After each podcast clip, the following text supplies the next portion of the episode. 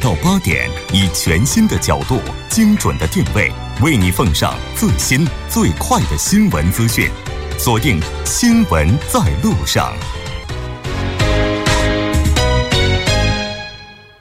好的，半点过后，欢迎回来，稍后为您带来我们今天新闻放大镜的第二部分。当然，之前依然是广告时间，广告过后马上回来。好的，欢迎回来，回到我们今天新闻放大镜的第二部分，继续和两位嘉宾一起来聊一聊言论自由的底线到底在哪里这一话题。如果您对我们今天的话题有什么样的想法，也欢迎您参与进来。您可以发送短信到井号幺零幺三，提醒您每条短信的通信费用为五十韩元。另外，您也可以在 YouTube 当中搜索 TBS EFM，在收听 Live Streaming 的同时点击对话窗参与进来。那刚才在半点之前，我们的李博士提到了说，他认为特朗普就是做这样的一种行为，在 S S 上发表一些言论哈，然后公然的对一些事情发表自己的看法，这种行为是欠妥的。那王哲刚才也也提到了说，他其实已经把他当做了自己的一个吹风会的平台哈。那如果要只是客观的来来评价这件事情本身的话，我不知道王哲，您认为他这种行为，您是赞成的还是反对的？其实，在说这个赞成和反对之前啊，我倒要替那个大家说一点，就是他的团队应该是非常头疼。我也觉得，对，因为这社交网络呢，其实是这特朗普今年赢得大选的一个法宝。嗯。但是呢，最近呢，又成为他内政外交的重要输出口。嗯。但是我们要知道，他是一个口无遮拦的人，而且非常勤奋哈，而且经常给人这个防不胜防，凌晨三点还。发一些 比较言论出来，所以我觉得这应该让他的整个团队都非常的头疼不已，甚至传出有时候他的团队有一度想收回他的这个推特的密码，就不让他再发。那么与此同时，这个白宫呢也正在考虑，可能要去雇佣一支法律队伍，在特朗普发表这个。推特之前，先对他的内容进行一下法律的评价。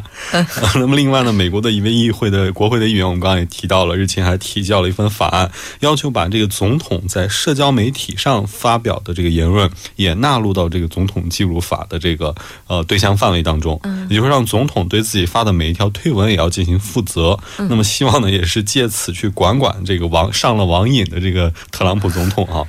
这我我们总会觉得哈，像 S S 的话，它应该是属于个人的一个空间，私人空间，对吧？然后这些言论的话，也许跟我们的工作是无关的，就是属于这种非常私人的一些东西。但是呢，特朗普他作为总统，他其实是有团队，然后呢，他也有白宫发言人，他都可以通过这样的一些官方渠道来发表自己的意见。但是他在一个私人空间上去发布一些跟各种国家大事也好，然后国际关系也好等等这样的一些言论，这种行为的话就。不仅仅是让他的团队头疼，我觉得让他的对手就跟他交手的这些人，有的时候也是防不胜防的感觉。你不知道他会又说出了什么话语出惊人。没错，嗯，像这个 S S 的话，就是如果我们之前把它当做一个个人隐私空间的话，那现在的话，就能不能被看成是言论空间的范畴呢？李博士，就是在言论学上的话，这个他是属于这个范畴吗？啊，对，我今天看的那个《纽约时报》，它的新闻是被特朗普刚才那个王者所讲的，他被特朗普拉黑的用推特用户，然后要把特朗普他告上法院，说你这个你的账号是一种数字化的市政厅，然后在这里供总统和公众进行相互意见的交流。然后，但韩国总统他们的推特和 F Facebook 也是由别人代为管理。然后，韩国的政治人他们也会在推特上面跟自己的选民或者支持者进行积极的互动，扩散自己的影响力。啊，同时，传统媒体本身，它也现在也会主动去那个推特上面去搜集一些信息来组成自己的稿件，然后。然后我们天时也会看到，推特的信息，它的画面的截图也会出现在像好九点的黄金档的新闻里面。对对。所以，这样从各种角度来看，推特基本上就可以看成是一个在线上的公共场所。啊，线上公共场所。对，是一个在线在线上的公共场所。它已经不再是一个私人空间，而是一个媒体平台。对，如果不我们连接的人超过了两个，然后达到三个，那我们就可以说三人为重了。那为重的话，就已经可能涉及到。这让我突然想起国内那个什么对于微信传谣的规定哈，就是这个谣言被转播多少次以上，被传播多少次以上，这就算是一个危害传播假信息的这么一个规定。哎，不过我觉得其实这个推特这种这种社交媒体到底应应不应该去算一个舆论媒体一个媒体空间？对啊，这个其实到目前为止还是没有一个明确界明确的界定。就包括刚才我们看美国，其实也是非常的矛盾。一方面呢，他们可能觉得这是个人自由，甚至有刚刚我们提到的有一个这个用户因为自己留言被删了，还要求给在农 要求被黑了，被被屏蔽了，还要求对，还向法院提出要求让这个特朗普总统解除屏蔽，说这是妨害这个舆论自由。那另一方面呢，像这个美国的这边又说这是美国总统在上面发表言论的话，这也应该算是美国总统的一些立场，又要把它摄入到这个美国总统记录法当中。所以我们看美国自身其实对于这个的界定目前也不是很明确，这也难怪。其实哈，这个东西其实我们都知道，社交媒体诞生了也没多久，太新了，对，很新的一个东西。所以所以说，我想现在全世界对于这个目前来说还都不会有一个特别明确的界定。但我个人认为，其实这跟这个说话的人的身份是有关系的。嗯，就比如说你如果作为一个普通的老百姓，你在上边发表一些。即使是发表你关于政治方面的一些论述的话，但这个我觉得可以，也不会有人去把它作为一个就是官方的立场。但是毕竟特朗普他现在还不是当选人，而且是总统，你作为总统说话的话就一定要负责。所以我觉得这个我还是比较反对，就哪怕他能够就是对自己自己说的话比较负责一点也好。那也就是说，这个特朗普的话，他作为总统，他的所谓言论自由的话，其实是应该考虑到到他个人身份的。我们当然的话，作为普通人的话，我们有自己的言论自由，但是这个自由看它可能也是在一定的范畴之内存在的。那所以说，在社交平台上的话，我们也是要遵守这个底线，对吧？对的。嗯。哎，这个好像为了遵守底线的话，所以我们现在就设立了各种各样的法，然后包括像这个推进实名制，也是想要让人在空间这种虚拟空间上发表言论的时候，有能够守住这个底线。对，没错。嗯，那像这个美国特朗普总统的话，他应该是这种用 SS，就是用到这种程度，用到呃自如的，就是真的是像喝水一样上瘾的，对。好像很少，他应该是唯一的吧？其实也没有哈。我们知道之前奥巴马总统的时候也是非常喜欢用社交媒体，但是他是属于那个，就像我们换句话说叫买家秀和卖家秀啊，他是属于用的比较好的。就比如说他在出访一些国家之前的时候，会用这个推特或者用什么来发表一下，比如说对当地民众的问候，比如说用当地的语言发表一个你好之类的，这样反而会对他的整个行程和一些政策有帮助。但那么我们看到特朗普总统的话，就可能是一个相反的例子。嗯，其实不看远了哈，看近了，我们。这台湾地区领导人，嗯，这个蔡英文女士呢，她也是非常喜欢用这一招。我们都说她是用脸书治国，推特外交。嗯，他对国内的一些，他对他的台湾地区内部的一些政治事件呢，都喜欢放到脸书上。嗯，然后对于这个外外交方面的东西呢，就喜欢放在推特上。而且我们知道他还喜欢用各种语言哈，时不时的还用日语写点东西上去。也就是说，这个 SNS 呢，其实包括前一阵我们在讲韩国选举的时候，也有讲过，韩国的选举候选人几乎也都有自己的这个 SNS 的本部，还有专门的团队。也就说明现在呢，这个 SNS 在政治界已经是一个必不可少的一个非常重要的一个平台了。嗯，最开始的话，像 SNS，大家一般会关注的人应该都是明星吧？对，明星最开始的时候，对，但是意见领袖其实也是非常重要的。嗯，但是后来我们就发现啊，这些明星啊，他们自己发的这些 SS，一般都不是他们自己发的，一般都是经纪公司他的经纪人可能会代替发。而不知道从什么时候开始，政界的人士也开始加入了使用 SS 来发表自己政见这样的一个。对，但其实政界人士也大多数都会有自己的团队在发哈，像这个特朗普总统这样 亲力亲为、非常勤奋的这种政治人物，还真是不不多见哈。是，所以说过度的言论自由，有的时候确实会带来很多的麻烦，特别是这些所谓的意见领袖、所谓的这些政界人士哈。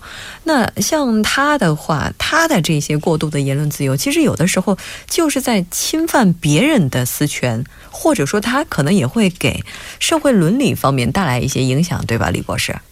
啊，对的吧？因为在各个平台上面，人们对大家普遍认为的对言论自由的尺度都是不太一样的。然后我们越是面对多样化的人群的时候，越是要小心自己的言论不要伤害到某些比较特殊的一些群体。你越是在小众的群体里面说话，可能越尺度越会大一点。嗯，然后对，但这个。度有社会公约的一个度，还有你自己认为觉得 OK 的那种度存在。哦，哎，我觉得李博士说的这句话真的挺对的。就当我们知道有很多人在同时听我们说话的时候，我们就会。愈加的谨慎，小心。但是当房间里面就只有两个人在说话的时候，我们反而有的时候会不设防。对，没错，就像古人说要慎独嘛，就是越是自己一个人的时候，其实越应该小心，因为你越是不会防备，就越会做出一些出格的事情。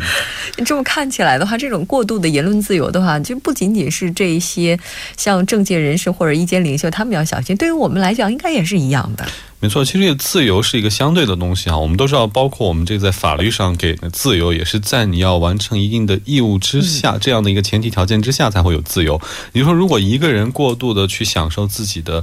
就是这种无所拘束的自由的话，反而会对别人造成很大的影响。就包括我们作为普通人的话，其实我们有时候觉得随手一转发非常好。其实我之前碰到一个很重要的是案例哈，就是咱们这个都知道，国内的某个信 一个聊天工具里边有一个朋友圈。嗯，上面会有很多时不时的说大家帮转帮转这样的一些消息，但这些消息很多人是很难去确认它到底是真是假。嗯，所以有的时候你在你不知情况、不知情的情况下，有可能去转一条假消息，传了谣。对，有可能给假人、给坏人去做了一把帮凶。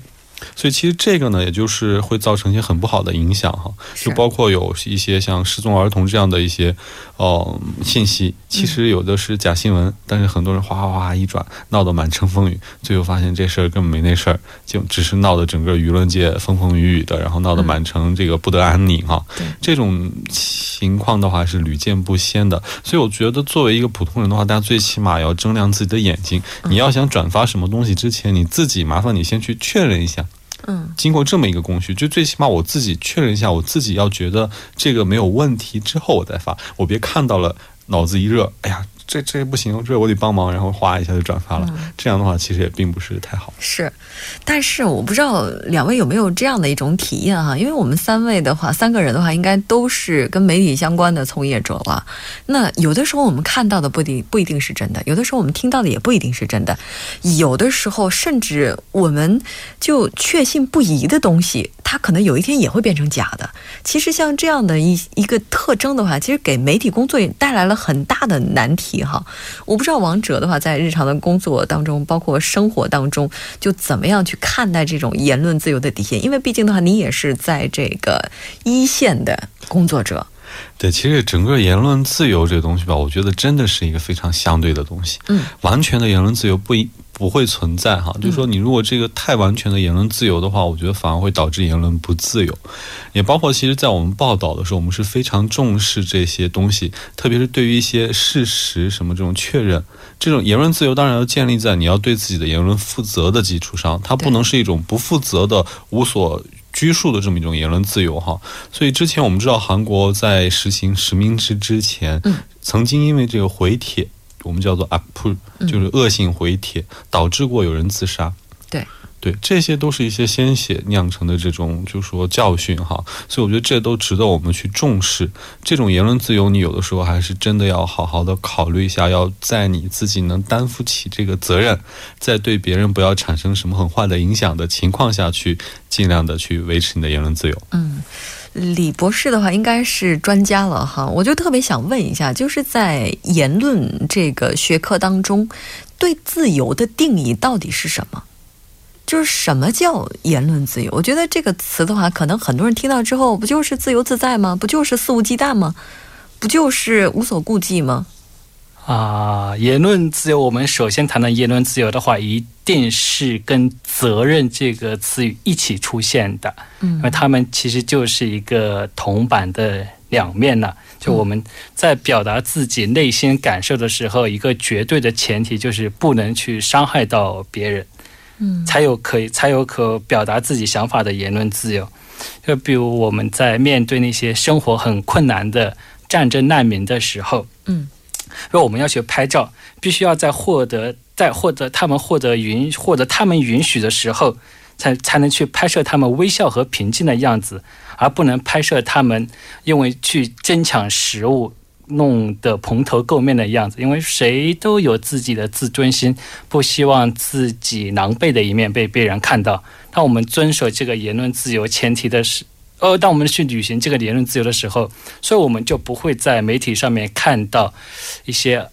很异常惨烈的难民的一些现场。嗯，对的。其实我觉得言论自由还有一个非常重要，就是度哈。就是刚刚我们说，一个是责任，嗯，第二个就是这个度是非常重要，程度非常重要，嗯，包括其实我知道主流的媒体大多数还都是有这个新闻工作者的一些良知，对，他会有一个底线，嗯，所以他对于一些新闻报道的时候呢，会去特别重视一些个人信息、个人隐私的这种东西。但是我们知道，现在随着这个技术的发展，出现了很多这个自媒体，几乎谁都可以揭竿然后上山，然后自己成自立山头，成一个什么网络大 V 啊，或者网络红人。但这些人呢，往往他们的唯一目的就是博眼球，对，所以他们有的时候说话的时候就非常不负责任，而且什么博眼球，什么吸引人，然后他就说什么。所以像这些人的一些作为，可能说对整个，所以现在我觉得不管是中国还是韩国，对于记者这个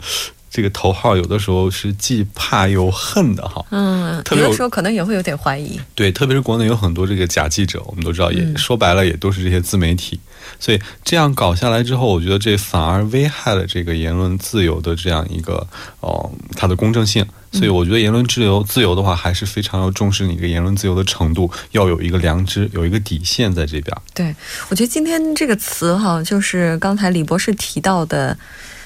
责任，我觉得非常重要，就像铜板的两面一样。我们享受的自由是以责任为前提的。然后呢，刚才这个王者也提到了，说这个良知，也就是我们的这个度，那也就是我们今天要讨论的话题。这个言论自由的底线到底在哪里？那如果我把这个问题抛出来给两位的话，就大家觉得这个度。到底应该是在哪里？就是我们把它画到我们的良知吗？他有的时候我们可能在看有一些报道的时候，会有这种感觉：哎呦嘿，这个人的良知似乎是被某种动物给吃了。我觉得被那种动物给吃了，我觉得对那个动物是一种侮辱 啊。所以说，这个你像你像，如果真的碰到那种，就他真的已经没有那个东西了，那我们这个度到底应该把它画在哪里？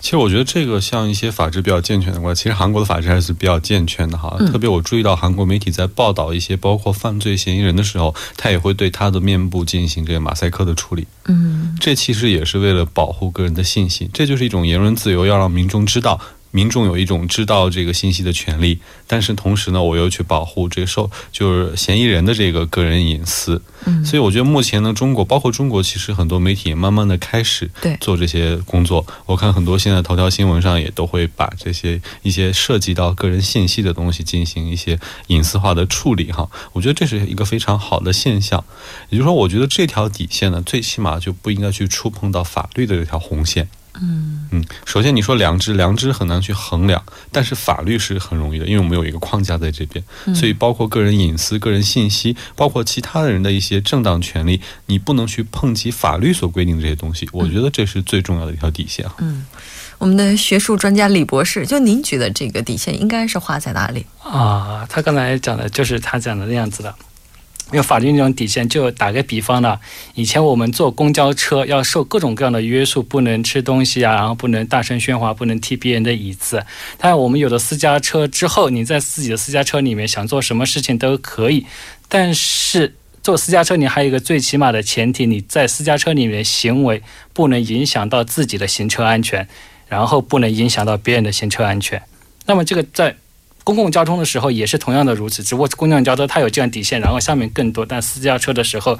呃，上面的东西都已经撇掉，撇掉之后，然后下面的底线就出来越来越明显，越来越明显。嗯啊，对。其实我觉得其实分两方面吧，一方面就是作为一个普通的用户哈，嗯，咱就做到就像国内说的不传谣不信谣，然后尽量传播一些正能量的东西。然后作为媒体的话，其实我觉得媒体应该反省，因为最近媒体这个假新闻这个东西也确实太严重，包括韩国很多媒体也在自我反省。对，所以我觉得这两方面，一个民众呢不传谣不信谣，媒体呢不要去做一些假新闻。其实特朗普最终生气的地方也是因为这个美国的主流媒体经常黑他。嗯，所以所以说这个我觉得其实双方都要有去一些做一些改变，做一些坚持。是的，音箱媒体的话，特别是在这种大数据的时代的话，大家似乎越来越把重点放在了速度上，就希望在第一时间能够出新闻，抢头条。对，抢头条，但是。当我们在抢的这个过程当中，也许就偏离了最开始我们的目的。我们希望报道的是事实，但是过度的追求速度，可能让我们偏离事实的真相。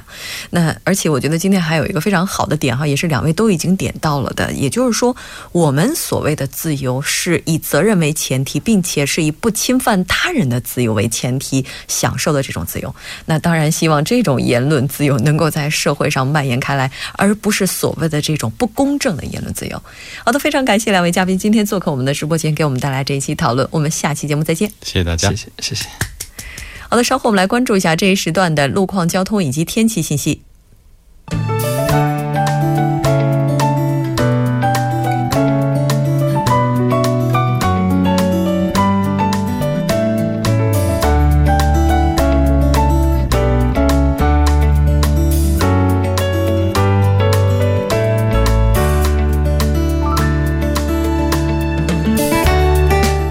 七点五十二分，这里是由影月为大家带来今天节目最后一段的首尔市交通及天气情况。那在这里，我们继续播报一则因道路施工而临时管制的通告。在汉江大桥自南向北方向的双方向，那目前是有道路的保修工作。那受其影响呢，四个车道中的其中两个车道将进行部分的交通管制。该施工作业会一直持续到七月二十七日，具体的时间段是从晚十点到一日的凌晨六点。好，在这里我们再次关注下路面的交通事故。那第一条是来自彭塘水西路青潭大桥方向，青潭大桥自南向北方向的三车道，那早先发生的追尾事故呢，已经得到处理，但受其余波影响，后续交通从水西交叉路开始停滞不前，还望您参考路段，小心驾驶。第二条是发生在江南循环路城山方向奉天隧道中间到奉天隧道出口的一车道，那传来有这个掉落物的消息，还望大家参考路段绕道行驶。第三条，我们看一下，是来自奥林匹克大道金浦方向奥林匹克大桥到蚕石铁桥那发生的追尾事故呢，已经得到处理，您可以安全驾驶。接下来我们再看一条来自内部循环路圣水 J C 方向真灵坡道到吉恩坡道的三车道，那目前是停驶一辆故障车辆，还望过往行进车道呢参考路段提前变道。好，接下来我们继续关注一下天气的变化。那明天会继续受北太平洋高气压的影响呢，依旧是高温闷热的天气。随着空气中的湿气加强，那不快指数呢也呈现出较高的阶段。建议大家做好充分的休息和摄取充足的水分。那今晚开始受大气不安定等因素会有阵雨的情况，但仍无法缓解酷热的现象。具体的播报情况是这样的：今天晚间至明天凌晨多云，最低气温零上二十五度；明天白天多云，最高气温零上三十二度。好的，以上就是今天全部的天气与交通信息。我们明天同一时间不见不散。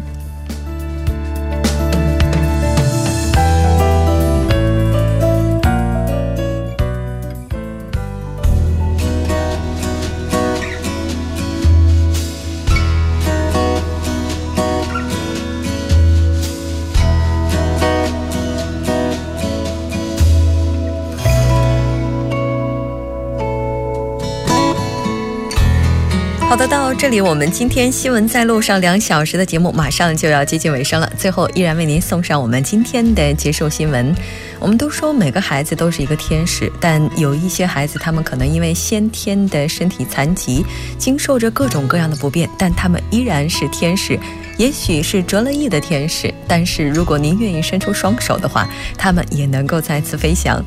有这样的一个孩子哈，然后他从小的时候在出生的时候就失去了双臂，同时呢也是有一只脚是畸形的。不过呢，有一位毕业于体育专业的人，他叫阿梅尔卡波，那他开设了免费的游泳课程，来教这些残疾孩子怎样去游泳。那他的这个课程是没有受到任何补助的，那也是唯一的在当地提供给残疾孩子的游泳课的这样的一个机构。